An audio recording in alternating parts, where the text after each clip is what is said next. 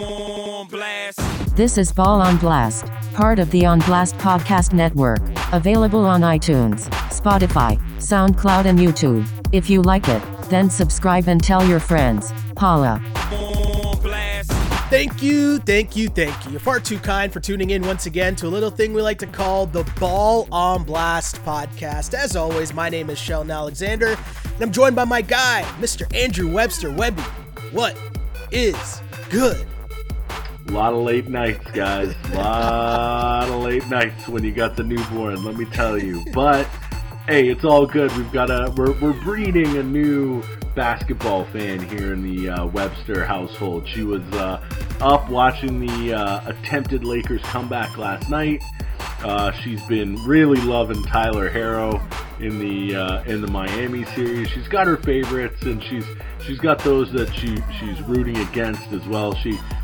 We were both, my 1-month daughter and I, just laughing at Kawhi and Paul George and Patrick Beverley when the Clippers got eliminated. So we're raising a new breed of trash talker. And I got to say, it was great to get all of the engagement from the fans of Ball on Blast just telling me how right I was about Giannis.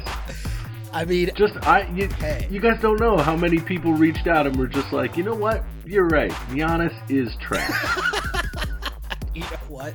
It's so true. There were so many comments and people were like, you're not wrong. There was a lot of that. And then there was like, nope, I full on agree, which I find hilarious because obviously, like, this era of media, right? Like, obviously Giannis is not trash, but like the point more so was just that he's overrated when it comes to the playoffs and how we crown star players before they're ready to be crowned as, quote unquote, the king. But speaking of... Well, is he better than Monty Morris? I don't know, after last night. I was going to say, speaking of getting ready to crown superstars, maybe there's another superstar that's here that's putting on in the playoffs that is ready to be crowned. And especially being a podcast that, of course, we're worldwide here on Ball on Blast, on the On Blast Podcast Network. But of course, our home and native land is Canada. And Jamal Murray is putting on for not only Canada, but for Kitchener, Ontario. Stand up. The Denver Nuggets with a 114-106 victory to cut into the Lakers' lead in the Western Conference Finals, 2-1. Murray with 28 points, 12 assists, 8 rebounds, huge dunks, clutch shots, deep daggers, and swagger on 100,000 trillion. Mr. Andrew Webster, I'm going to just ask you, are you not entertained?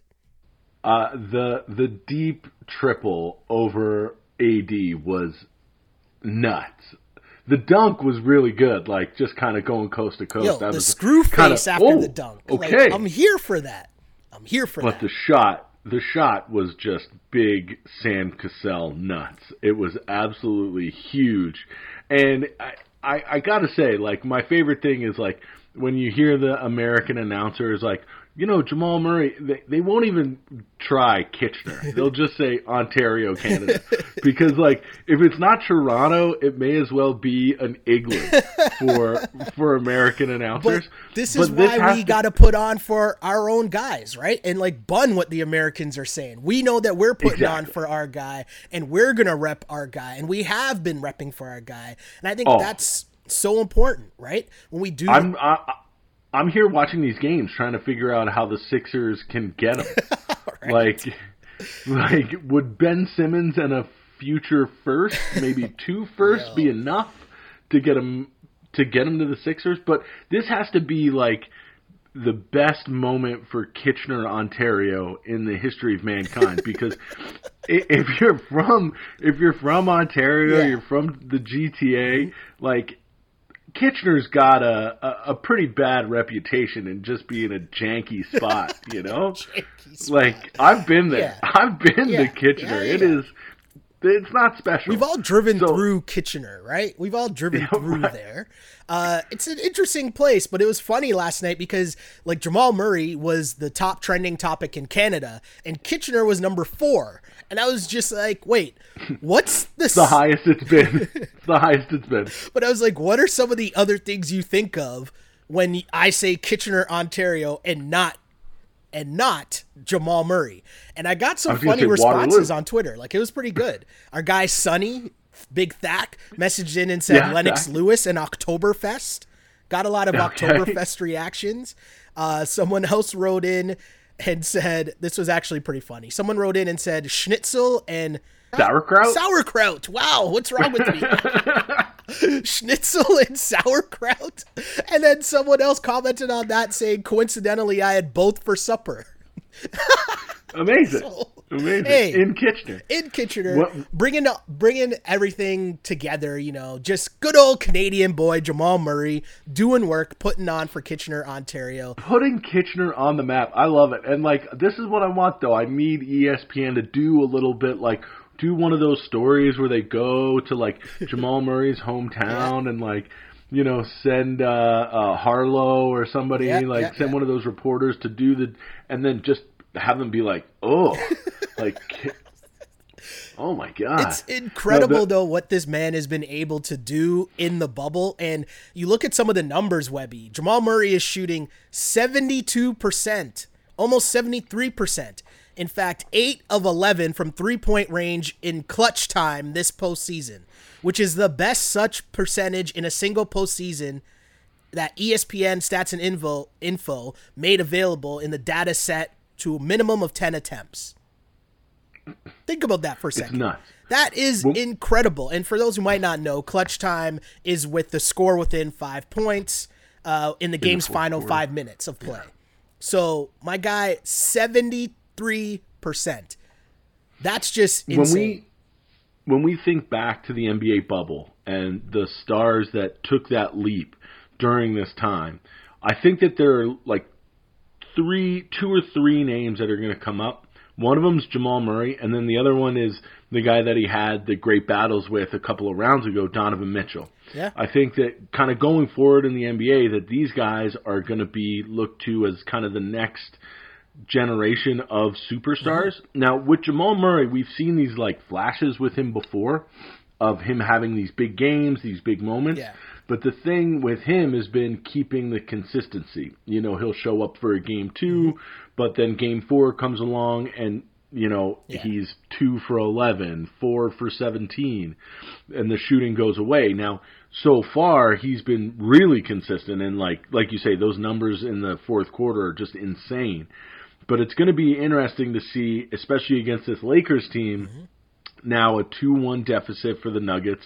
Does he come out next game to try and even the series, or will this be a Nuggets usual down 3-1 again and then have to dig themselves out of this hole? Yeah. But it'll be really interesting to see if he can do it 3, 4, 5 times in a row. And if he can, it's like sky's the limit for this guy. He's going to make a ton of money, and there are going to be teams like the Nuggets are going to have to do a lot of, you know, kind of work here and there to see if they can keep him, because every team's going to be gunning for him. Well, yeah, I mean, he's re-upped, he's got his money, but the thing to me is, it was funny thinking, could the Raps trade for him? Like, I was just thinking about this, you know, the start of the playoffs builds up, and Jamal Murray, as we talk about all the time, there's levels to this, and I think he's taken a step into the next level, because when you think about it, one of the big things is, what do you do in the playoffs when it matters the most? And what do you do in winning time? And he's ticked both of those boxes. But I think the beauty of what happened in game 3, Webby, was when you think of how he did it. So they were paced by other guys. Jokic took care of business early. Obviously, Jeremy Grant was getting busy. But Murray with 12 assists as well, and the 8 rebounds. That's finding other ways to contribute and then closing on the biggest stage. That to me is super impressive. So when you add in the fact we watched him go toe-to-toe with Donovan Mitchell, we watched him go toe-to-toe with Kawhi and the Clippers and take them out, come back from 3-1 down and just murder, death, kill them. Then you have him now going at the king in LeBron and his throne. This is just a great coming out party for Jamal Murray, and there were thoughts. I had dreams maybe at the beginning of these playoffs. Can Masai maybe go out and try to get Jamal Murray? Well, I reference this because I'm also currently rewatching The Wire, as I think I've mentioned on this pod a couple times. And you know that scene in season 4, when Marlowe starts to take over and he gets up, he's having the meeting with all the other drug dealers, and he gets up and he's just like, oh yeah, and the price of the brick's about to go up and walks out, that's Jamal Murray's agent right now. That's the Denver Nuggets right now. The price of the brick is going up because you're not getting Jamal Murray anymore. Like, he's taken that leap. You can't let him go. If you're the Nuggets, you were always worried about consistency, but now you're seeing him consistently do it on the biggest stage. As a Canadian basketball fan, you love to see it. But you mentioned, can they do this, man?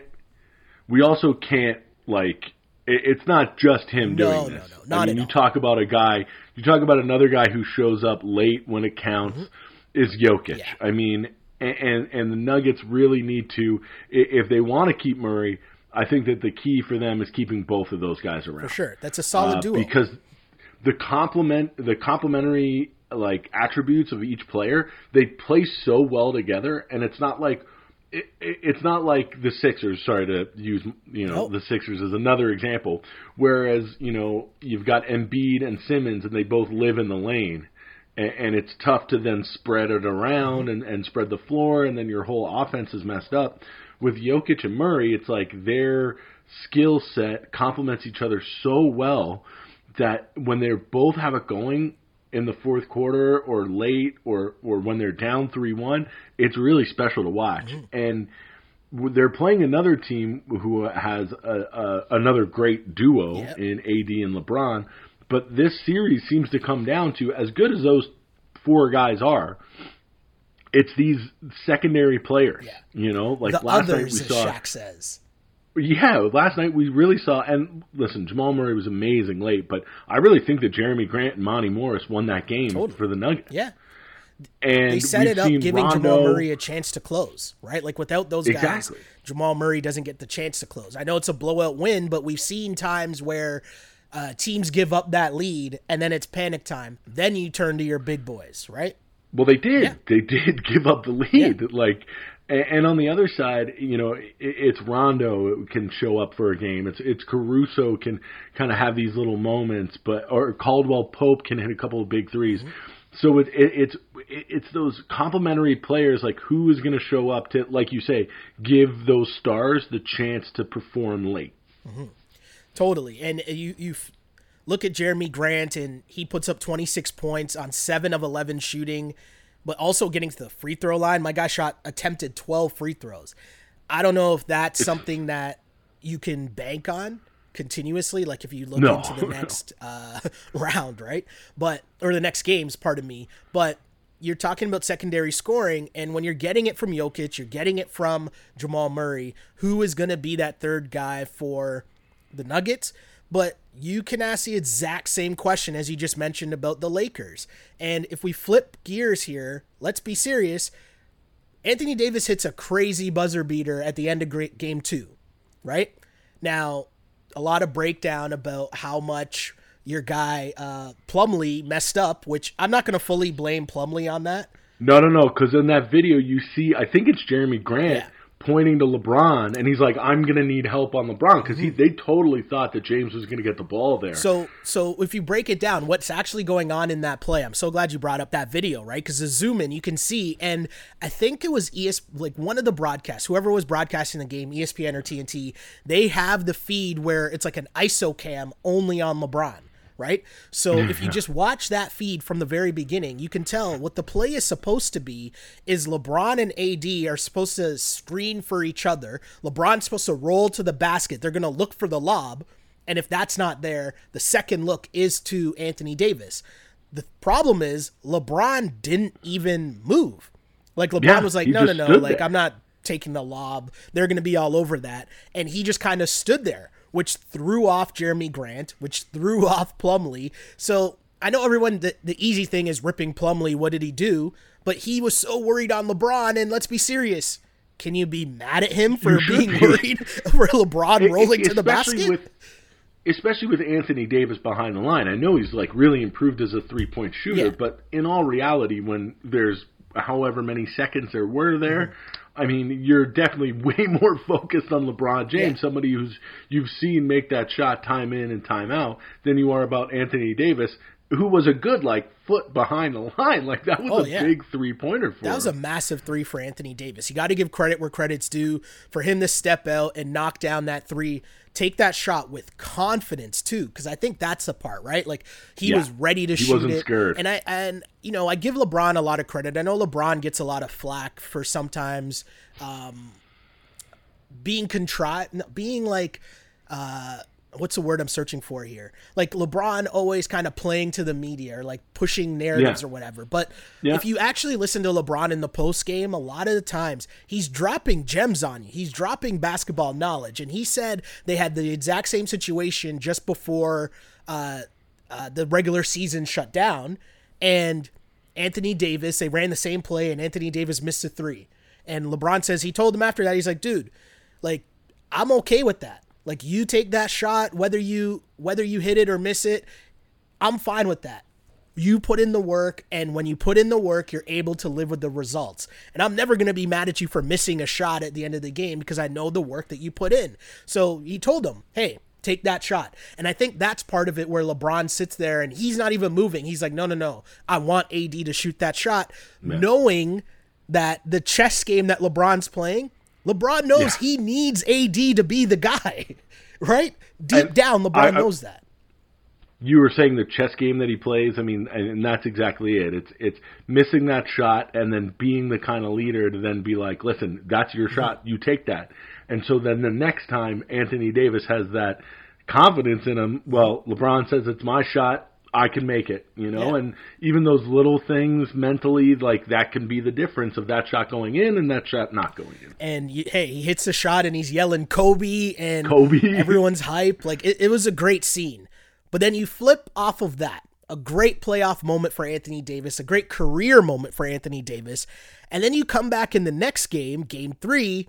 And this is where, you know, the naysayers like myself, who's been proven wrong so far as the Lakers are obviously the favorites to win the chip right now. But I'm worried about the consistency of Anthony Davis and can he bring it night in, night out? And he comes back in Game 3, puts up 27 points. Cool. But then you look at 43 minutes, 2 rebounds. He had 0 rebounds through like 3 quarters. How is that possible when you're that big and that athletic? Now, I know that Jokic has that body that's tough to get around, especially when he's boxing out. And Jeremy Grant was amazing, and he's high energy. But against the Nuggets, if you're Anthony Davis, you should be cleaning the boards. Yeah. That should really be, like, after, you know, getting to the rim, should be your second objective. You have such an advantage with your size and your athleticism, and it's such an important part of the game. Like, how many times, whether it's pro or college or high school or even, you know, getting a run in at the gym with your buddies, like, rebounding is so important. And for you to be 7 feet and having no rebounds through 3 quarters, it's a huge disadvantage for your team. You're putting your team at a disadvantage by not using your size. And you mentioned, you know, against the Nuggets, I think in any game period, like Anthony Davis should be able to roll out of bed and get you 5 rebounds a night 10. By accident. Get 10. Right? And so when I look at the box score and you see Anthony Davis with 2 rebounds, players that had more rebounds in this game than Anthony Davis, LeBron, Danny Green doubled them, Caldwell Pope, Rondo had the exact same amount. I go over to the Nuggets and Paul Millsap, Jeremy Grant, Jokic, Jamal Murray, Plumlee had the same amount off the bench. Michael Porter Jr. had more. Craig had more. Like, that's unacceptable. Craig had more. And look at the minutes, too, that David. It's not like he was getting cheaped out on minutes. No, I mean, he was playing. Minutes. What did you say, 43 minutes? That's insanity. So you expect or you hope the bounce back happens because this is the thing, right? Like, he knows he's going to hear all the feedback. LeBron and all them are going to be telling him. Like, do you know what I mean? Like, we're going to know exactly what is going on and what we're going to hear about just the Lakers and what they need from Anthony Davis because they need more from him in that, you know, you got to go at Jokic. You got to be aggressive and be in the paint and dominate the paint at the same time. So this series, I mean, the Nuggets, they're close to being up 2-1 themselves in the series. And I know the math isn't always 1 + 1 = 2. Like, just because they lose game 2 doesn't mean they come back and win game 3. Do you know what I mean? Like, the math doesn't have to necessarily be the same, but I think we're in for a good series. I don't know what's going to happen, but we know the Nuggets are not going to go down without a fight. Even if they lose the next game and go down 3-1, we know that that's pretty much they're going to have them right where they want them. You know? A couple things that I think we should pay attention to, though, going forward in this series is just LeBron. LeBron, we talk about stats just being able to get when you walk out of bed, and you see LeBron still putting up numbers. But the Lakers as a team looked exhausted down the stretch. You're absolutely right. Even just they had an ISO shot of LeBron early fourth quarter, hands on his knees, and you could see the shoulders going up and down. And I was thinking to myself, it was like, I've never really seen that a lot from LeBron unless we're talking game 7 of the finals. But like, yeah, you're right. But listen, again, I always make this comparison. LeBron and I are the same age. And it hurts me to get out of bed sometimes. So I can't really blame the guy for being tired. Oh. I'm tired, and I'm watching him play. No. Here's the thing. LeBron, so some things we might forget, right? Go back to LeBron's last playoff run in Cleveland. And we talked about the stats at the time for our OG Ball on Blast listeners. We talked about the stats in terms of LeBron and the pace of play. And he was so good because the stats showed you that he played at the slowest pace. I think it was like the second slowest pace of anybody else in the playoffs. And that's because he was walking the ball up the court. He was able to rest on defense. He was able to do all these things to keep the game at his pace. Now in this NBA, 2 years later, how much things have changed in terms of running up and down and the possessions, and even just the change in the shot clock. You know, it resets to only 14. Like, there's so many more possessions. It's a lot harder for him to do that. But he's also 2 years older. And I'm going to be okay with LeBron running out of gas. I might even be okay with Rondo being running out of gas because he's now coming back off an injury. The rest of them dudes like Kuzma, AD, y'all don't got no excuse. Y'all can't be tired. No. Y'all are chasing this ring. Y'all got to be ready, right? The one guy on that team, though, who to me almost never seems tired, other than, I mean, Rondo kind of did fade away, but he was great in the fourth quarter, I thought, last night. But my guy Caruso is just like a spark plug, man. Boy, Caruso. He's like Della Vadova. Yeah.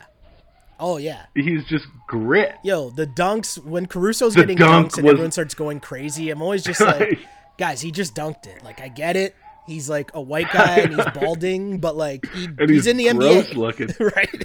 It's true. But I mean, like those like Della Vadova kind of guys, like those gritty. Yeah. They always have a story, you know. And like and it's funny, like LeBron tends to find those guys and like gets the best out of them, like gets them to play way above what their skill set is. So and Caruso never seems tired to me. Like, he might not be great, but at least he's like putting it in. I can't say the same for Kuzma, man. Like, this is somebody who he's hit or miss. Laker fans especially were like, oh man, when Kuzma gets it going, it's over, guy.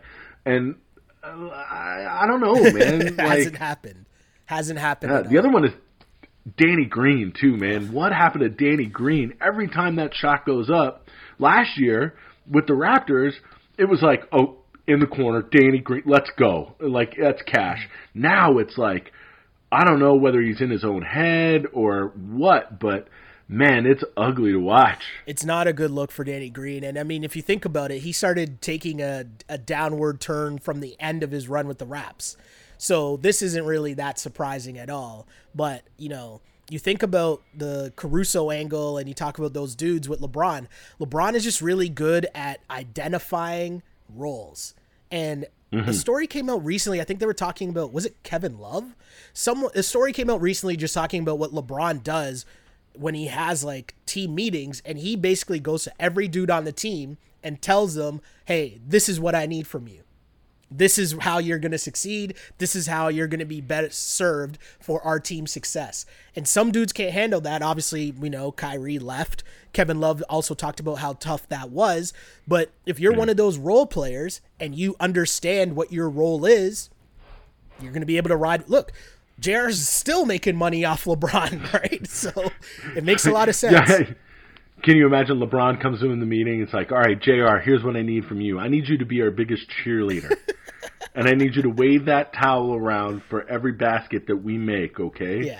And JR's like, are the checks still coming in? Can I still buy the Hennessy? Is that? I'll do whatever you want. So speaking of LeBron, there was a little drama surrounding LeBron. And you mentioned it off the top of the show. Right? So you were bigging up Anthony Davis, but yeah. Giannis... That's a Freudian slip right there. Yes, Freudian slip. Right? Giannis was named NBA MVP. And there's a lot of talk and discussion about who deserved it and all that stuff. And how do you base your votes? All that fun stuff. But LeBron, okay, saying that he was pissed off, close quote, about MVP voting, tweeted out, laughing emoji, 16 out of 101. A shrug emoji, and okay, cool, I got y'all.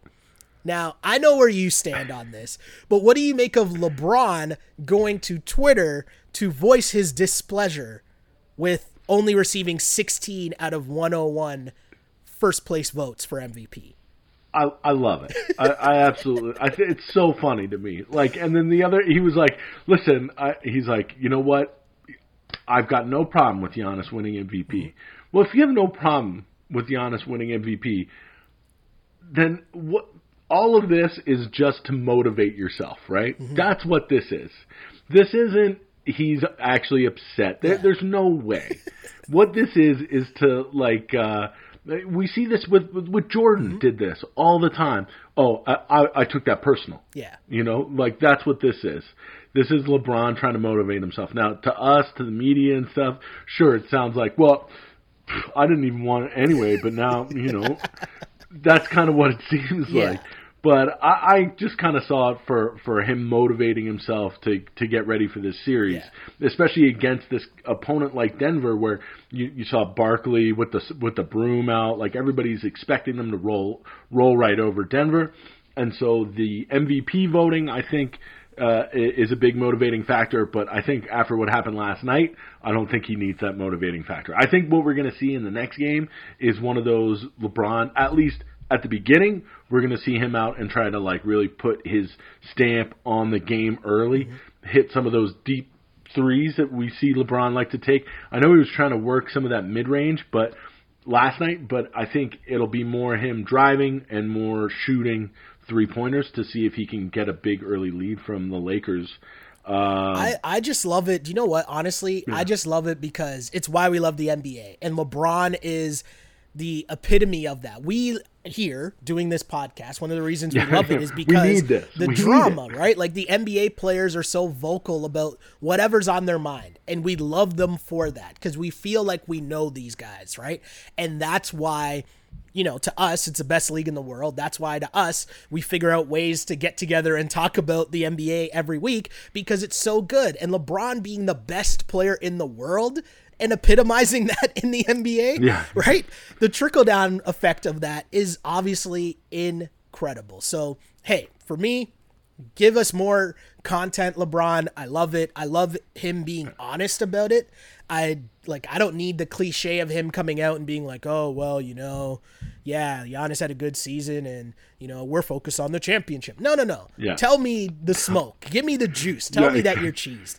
And speaking of the juice, though, because we can't gloss over the Western Conference and the Nuggets series and not mention the Clippers. Because first off, the Clippers lost since we've last talked. And I think when we talked last, I was like, there's no way the Clippers can lose. Didn't just lose. One of the most epic Game 7 pants crappings that I can remember. Totally. I mean, this was honestly the last one that shocked me this much in watching the game was Boston getting LeBron and the Cavs out in 2009 before he went to Miami. Mm-hmm. That was shocking to me because I thought that it was over. But I think that was only 6 games. Yeah, I don't even think that was 7. That was game 6, yeah. This was game 7, everything on the line. And to see a playoff performer like Kawhi Leonard absolutely not have it after we've seen him time in and time out in this situation rise to the occasion, and to see him not have it was shocking. It's crazy. It was crazy. Now, the other one that was shocking to me was Paul George, lemon booty, with the corner three hitting the side of the backboard. How does that happen? You're like, I've already used the bullet in the chamber with Giannis and calling him out as trash. I don't need to do that about Paul George. Yeah. More people have done that about Paul George, more eloquently. He's trash. Here's the thing. Hold on. No. I'll let you go. Go on. I'll let you go. What has he done? It's like Giannis. At least Paul George has made it to a conference finals. Okay, with the Pacers. Early PG, yeah. Exactly. Different time in the NBA, but at least he's been there. But even when he was there, trash. These guys deserve each other. They should put Paul George and Giannis on the same team. They'd have the best regular season record, and they'd lose in the first round. Paul George. Put Chris Paul on that team too. Oh wow! Hold on. Whoa! Slow down with the point god slander. But I mean, Paul George. Here's the thing: when you're in crunch time, shooting the ball off the side of the backboard on a wide open three, that was a moment that I was like, "Oh wow, they're gonna lose this game." Like I never thought the Clippers were gonna lose. I thought they were gonna come back, and then they started off that fourth quarter slowly, and then I was just like, oh, wow, they're going to lose this game. And it happened. Yeah. I didn't think it was going to happen, but here we are. And there's a couple of things I want to talk about here a bit. And I know it's been a week since this happened, but Raptors fans, can we take a step back? Raptors fans, chill out. Yeah. Let's do this for a second. Can we take a step back? Chill out. Because you do not treat Kawhi Leonard like that at all, because he got you a championship. And then to prey on his downfall, like T Grizzly, I'm not here for it. Like this is a guy that you're gonna put. People were like, should we put a jersey in the rafters when he retires? Should we build a Kawhi statue for bringing us? And then as soon as he faces a little adversity in losing a game 7 to a team that's really good, now you wanna do this to Kawhi. No. And real heads. Real basketball heads on Twitter and around, they were not having it. Yes. No, I totally agreed. I just think it was a weird situation because Raptors fans were trying to tell us that they weren't cheering against Kawhi or they weren't making fun of Kawhi. They were making fun of the Clippers. And my response was, but the Clippers lost because Kawhi played bad. Yeah. Right? Like, that's why the Clippers lost. Kawhi was 14 points in game 7. 14. He was 1 of 10 in the second half.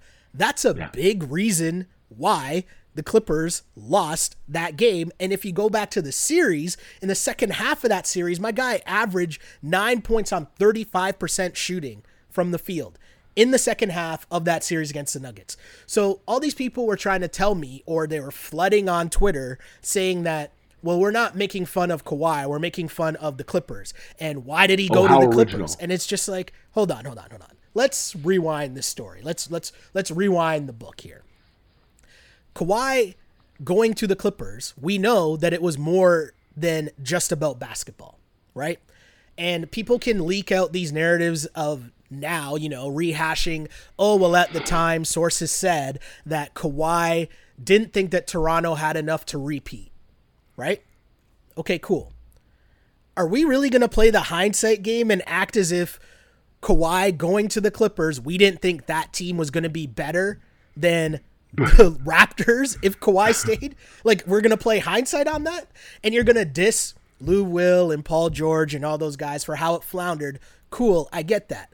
But let's not forget the Clippers lost because Kawhi played bad.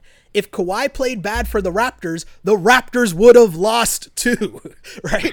I keep having to remind people of this because people are like, what are you talking about? Fred had this big game and Pascal had this big game. And it's like, you know what? Kyle played like this. And it's like, you know what? Cool. But our memories can't be that bad, can they? Like, right? It's not that long ago that, I don't know, the exact same situation happened with Kawhi on the Toronto Raptors. And do you know when that was? The second round of the Eastern Conference playoffs, where Kawhi was playing against the Sixers, and you know what? A game 7. And do you know what happened? Kawhi dropped 40. He dropped a 40-piece. And the Raptors still needed 4 bounces to win that game 7. Do you know why? The rest of the Raptors were not ready for that game. That's the thing. And if they didn't have Kawhi Leonard, it would have been a blowout the other way. It would have been a blowout for the Sixers. You're exactly right. They needed the Raptors last year needed every part of Kawhi Leonard. They needed everything that he gave. So my whole point to the whole thing was just, and I was going back and forth with fans, and hey, I love going back and forth with fans on Twitter. My whole thing was, I get the fun and jokes. I get the slander. I understand that. But I'm not here for the total lies, right? And when people say things like, oh, well, the Raptors supporting cast was way better. It's like, no. The Raptors supporting cast and the Clippers supporting cast. If Kawhi plays bad, you lose. If Kawhi plays good, you win. Like, these are just facts. Like, we watched it happen last year. If Kawhi dropped 14 points in any game last year, chances are the Raptors were going to lose, right? And people are like, oh, well, the Raptors wouldn't have blown a 3-1 lead. It's like, guys, they were down 2-1 against Philly, and Kawhi went out and dropped like 38, 12, and whatever in game 4 to even up the series and not be down 3-1. You're talking about blowing 3-1 leads. Like, we just watched this all. So you being salty, like, on the Clippers, okay? That doesn't change that the Raptors also lost in the second round, okay? Right. You being salty about the Clippers. That's what I didn't understand. Why did Kawhi and the Clippers losing in the second round validate how the Raptors performed in the playoffs? I couldn't understand. I don't understand it because you know what validates what the Raptors did? The championship ring. Yeah. Like, after that, and your team was still good afterwards, cool. Be happy. Focus on what's next. The slander of, like, laughing at the Clippers, it's like, I get it, but I'm not here for the lies. And the lies were, oh, well, Pascal would never do that in a game 7. It's like, Pascal had 11 points in the exact same situation last year. Like, talk to me about facts. Don't lie to me. Don't lie to the people. Use your platforms responsibly. That's all I'm saying here. That's all I'm saying. You know what it is, though? And you bring this up all the time. It's Toronto Screwface capitalism. That's what it is. Yeah. I mean, I don't know, man. It's just, there's so many people coming up saying the Raps, if they were up 3-1, you think that they could have gotten past Kawhi playing poor. And I'm like, listen, guys, reminder, Raptors were down 2-1 in Philly. Kawhi had 39 points, hit 5 threes, 14 rebounds, and shot 65% to tie the series at 2. That happened just last year. Right? Yeah. If he doesn't do that, they're down 3-1 to Philly, and it's probably over. And that's still before the 4 bounces and 41 points in game 7. After 41 points, yeah. Like, what are we talking about? And then you even have to go to the Bucks series to where game 3 in Toronto, Raptors down 2-0 in that series. We're not talking about blowing 3-1 leads. We're talking about you're down 2-0 in the series. Kawhi in double OT, 36, 9, and 5. If he doesn't do that, the Raptors are down 3-0. So again, we're talking about supporting Cass and making fun of the Clippers. Cool. But I'm just here to remind you of the facts. The facts are a huge reason why the Clippers lost is because Kawhi dropped 14 points in a game 7. And what should be more important to Raptors fans is, I don't know, the fact that Kawhi Leonard could leave after next season.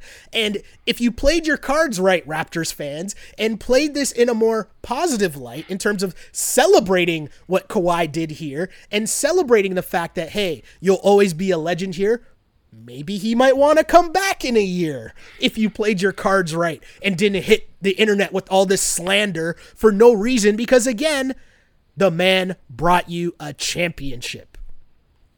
Yeah, he won't want to come back if he reads the Menchies. Sorry, but I had to get that off my chest because I was fired up about that last week, and I didn't understand. It's a great point. I thought the saltiness from the Raptors fan base would at least come down a few notches after winning a championship, and it's like, nope, still here, salty as ever. It's like, you have a ring. No, you don't get to be Philly level of salty when it comes down to this. You guys won. That's not fair. But with that all said, though, Webby, I am here for the jokes. And the Clippers are still providing us with these jokes. And oh boy. So after the game, Paul George is providing me with the jokes. So after the game, Paul George, after the Clippers, this is from Shams. After the Clippers elimination, Paul George was preaching to teammates to stay committed and ready for another run. And it was met by eye rolls and bewilderment from his other teammates. That was from Shams. Hold on, there's one more. Chris Broussard says, quote, "I've been told by some of the Clippers role players that they actually think they're as good as Paul George, and they're having problems with the special treatment he's gotten from Doc.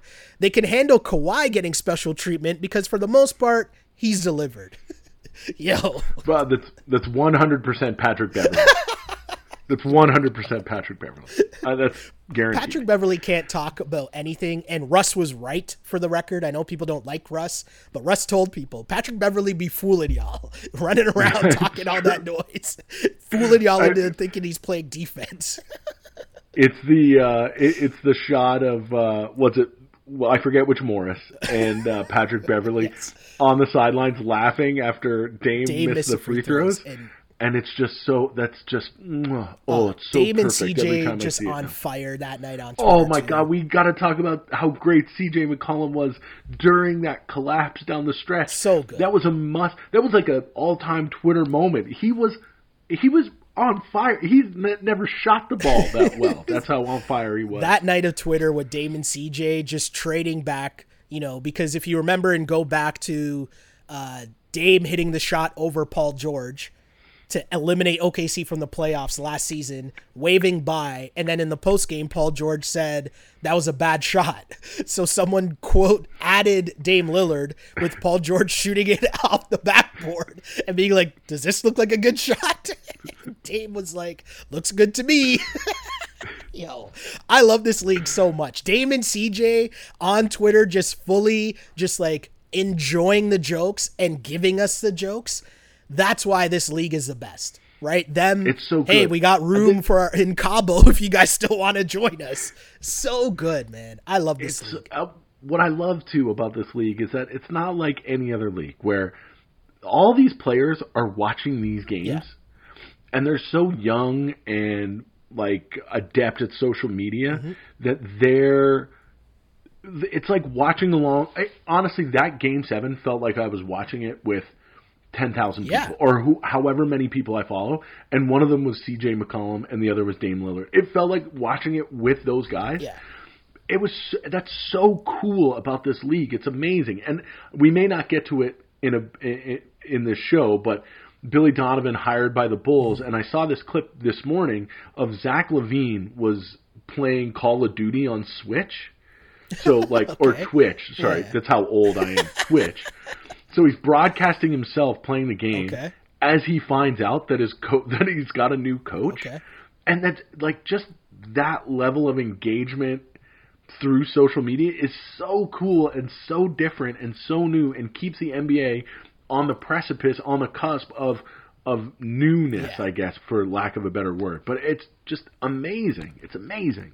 And one of the most amazing things to come out of that, and again, the Dame and CJ jokes just going back and forth. Because if you remember the moment you brought up of Pat Bev and Morris, whichever Morris is on the Clippers. Whichever Morris. Making fun of Dame missing free throws. And then it led to the Twitter beef with Pat Bev and Paul George saying 1-2-3 Cancun for the Blazers. And then the comeback around now of Dame and CJ leading the internet Twitter mob or NBA Twitter, just laughing at the Clippers collapse because it is one of the biggest collapses ever.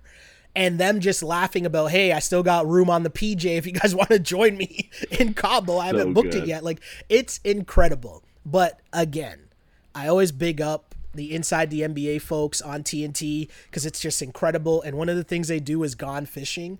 And if you haven't seen the photo, those pictures are great. The photo that they put out, I'll post it online, or maybe I'll put it up in the video that you can see on this YouTube video. But the picture of Paul George and Kawhi, they're all in Cancun, and this might be the best one ever. There's so many things going on in the photo. You got Pat Beverley running on the beach in Tim's. You have, and then you have Damon CJ like sitting on the thing, like watching him, yelling "damn" as he runs by, like from the Friday scene. Dame is there laughing. You have Lemon Pepper Lou munching on wings under the Spanish Magic City sign, which is incredible, right? You have the Jaws scene, gonna need a bigger boat, Doc on the boat with Ballmer. It's just incredible. What was the boat called? The boat's called 3-1, then we're done.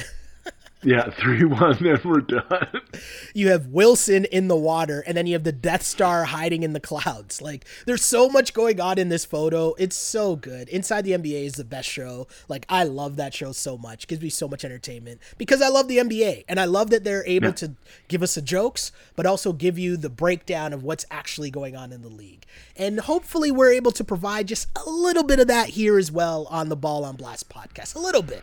We don't quite have the star power of a Charles or a Shaq, but I like to think we got the jokes. Hey. I like to think that we're kind of kin to them, you know, with the jokes that they got. I hear you. I think last night I heard Barkley called Shaq soft because he got swept in the playoffs with Orlando, and I was like, nah, this show is amazing. Those guys are the best. It's so good. Them making fun of Billy Donovan was so funny. Barkley was like, why do you take that job? That's a horrible job. Like, and I just love the honesty, right? Like, no matter what, it's their raw thoughts at the time, and then they make fun of themselves for their terrible predictions that they made throughout the whole year, but it's all fun. It's so good. It's so good. Charles's predictions are just as soon as he says something, bet the opposite. Right. He had the broom out after game one. I was like, ugh, this is. Oh, yeah. It's so good. But also so good is the Eastern Conference. And, you know, we haven't even gotten to the East. And we're kind of going to go through this a little quickly because we're doing this before the game's about to air, obviously. But at this point, the Heat are up 2-1 in the series. But this is where NBA basketball series are made, in this sweet spot between games 3 to 5, right? Because that's when the adjustments come in. And you know that the Celtics getting back Gordon Hayward was obviously going to make a difference in game 3, and it did. But the adjustments battle between Stevens and Spo, it's just incredible. And a coaching chess match. It's amazing. It's so good. The Heat took the early 2-0 lead in the series, and it was that Heat culture grinded out, and Jimmy Buckets winning it late. Huge block by Bam, one of the best blocks in playoff history. Just, it's been a great series so far. And at this point, though, heading into game four, right? The battle of the adjustments. What we saw in game 3, and I want to see how much this continues, was the adjustment made from Brad Stevens, in which what he did was he took Theis and moved him out of the paint or moved him from the top of the key and just had him stand in the corner. And what that did was it moved Bam from the middle of the paint and opened everything up. And you just saw Tatum, Brown, Kemba, all driving to the basket. They were super aggressive. The adjustment was clear. They weren't settling for threes. They might have taken some, but the game plan was, we're getting in the paint, we're getting to the basket. Yeah. And then you add that on top of Gordon Hayward being an added playmaker. I don't know. I see this, like, even if Miami goes up 3-1 to, like, in game 4, I still see this being a long series because Boston now with Hayward, they kind of figured things up. And I want to see the chess pieces moved again and what Spo has in store. But what have you made of the series so far, Webby? Just even this series being 2-1 in favor of Miami feels like it's tied 2-2. Yeah. There's something about, like I said it when we were talking about the beginning of the series, just the talent that the Celtics have, getting Hayward back now too, it just seems like, man, like the Heat are going to have to pull out all the stops, but what the Celtics did in getting Hayward back and, like you say, attacking the paint was like, taking a page out of what Miami did and then used it for themselves. And now we're also seeing what's great with these two coaches is that they're switching back and forth between man and zone so much in the different situations of the game that it's crazy. It's like back and forth, like the Heat will go into zone and then have a little bit of success and then start to go away from it, and then the Celtics will start to use it too. It's unbelievable. You're absolutely right about the coaching going on in this. But the other thing is the coaching by the players. Okay.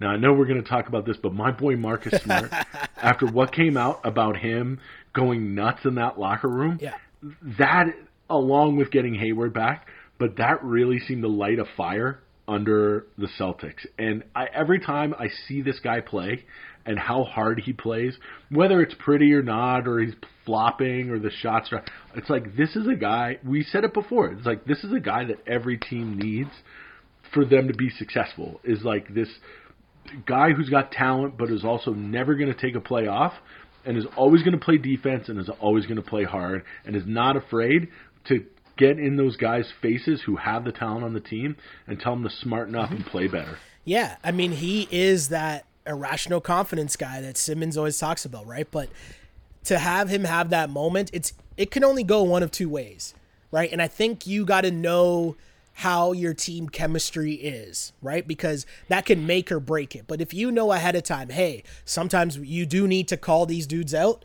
and that will just force them to step up. That'll lead to a positive reaction.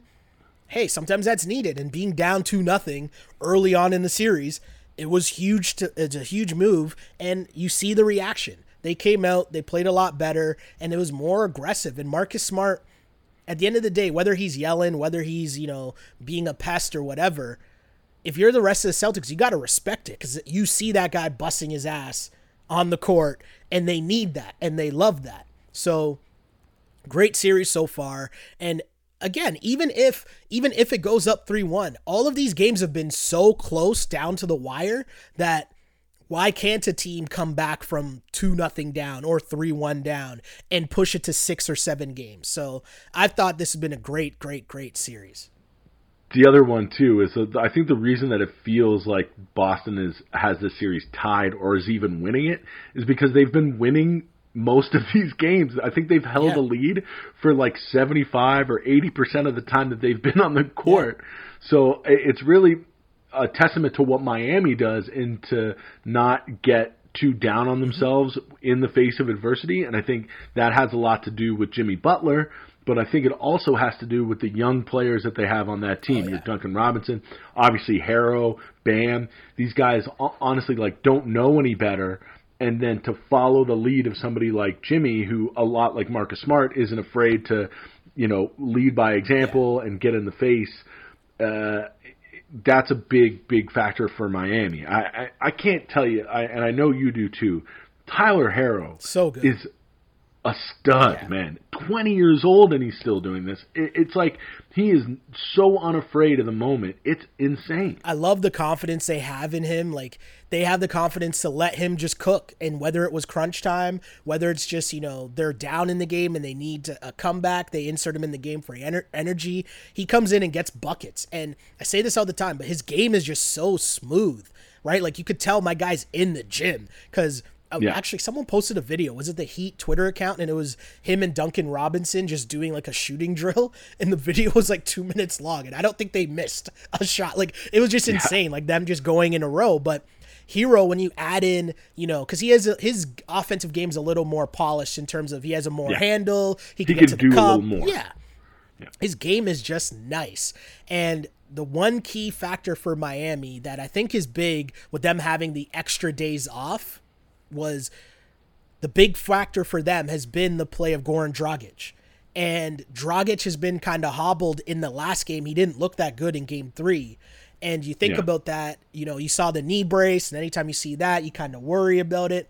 But he didn't really play well in game 3. And he's been such a huge key factor for their playoff run.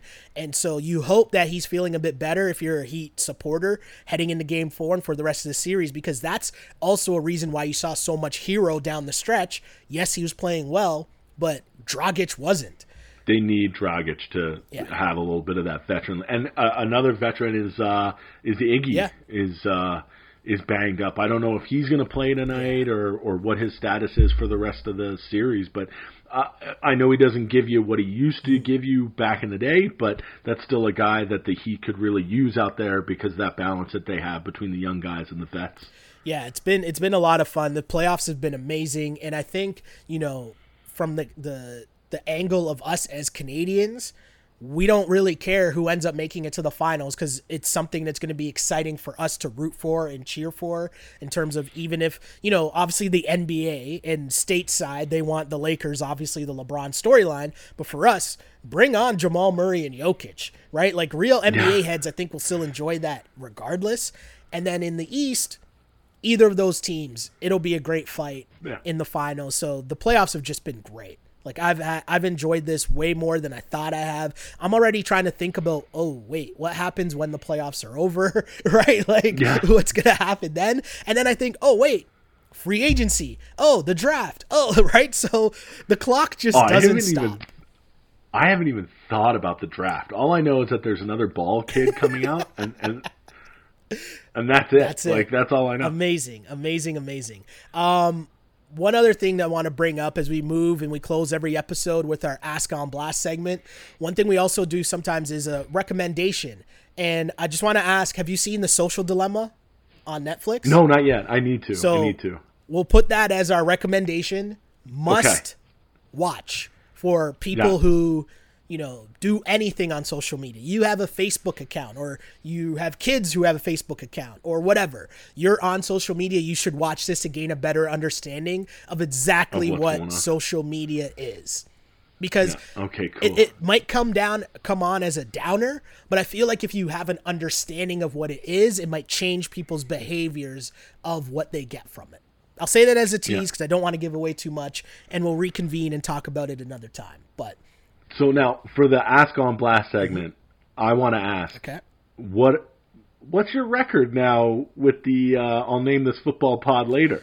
Oh, so football picks, I think, through 2 weeks, I posted it the other day. I don't know if I still have it up. Because I was very impressed when I saw it, especially from week two. Well, last week, for week two, it was 11-5. And so the first week, I think, was 8-7-1. So quick math tells me that's what, 19-12-1? 11-5. Yeah. But in week two. Here's the thing. You could have been 12-4. Yes. But what'd you do?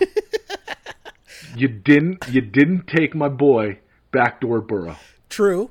And I also took your Eagles. Listen. Again, that goes without saying that that's a bad bet, because I think that that line started at Eagles plus money, like they were underdogs, and then by the time Saturday, Sunday rolled around, it swung the other way. Oh, yeah. But man, listen, you brought up the two teams this week. I know you're still yet to record now. Bengals plus 5.5. Yeah, I mean here's the thing, right? NFL early on. You always got to get your wins in early. The first couple weeks of the NFL season, everyone's still trying to figure things out. Before Vegas kind of recalibrates. Exactly. And this week three, I'm telling you, people are good. Like, things are going to blow up. The NFL, people's picks are going to be bad. Survivor pools are going to get messed up. If they're not already, which I know a lot of them were after week one when the Colts went down. But week three, this is going to be a tough week. And you mentioned the pod, man. It's been a lot of fun just being able to kick things around. And the approach we take on it is kind of, you know, I'm the casual gambler, right? Like, you know, so I'm trying to talk to the people going out to play their pro line tickets, or I'm trying to talk to the people who have their picks pool at work.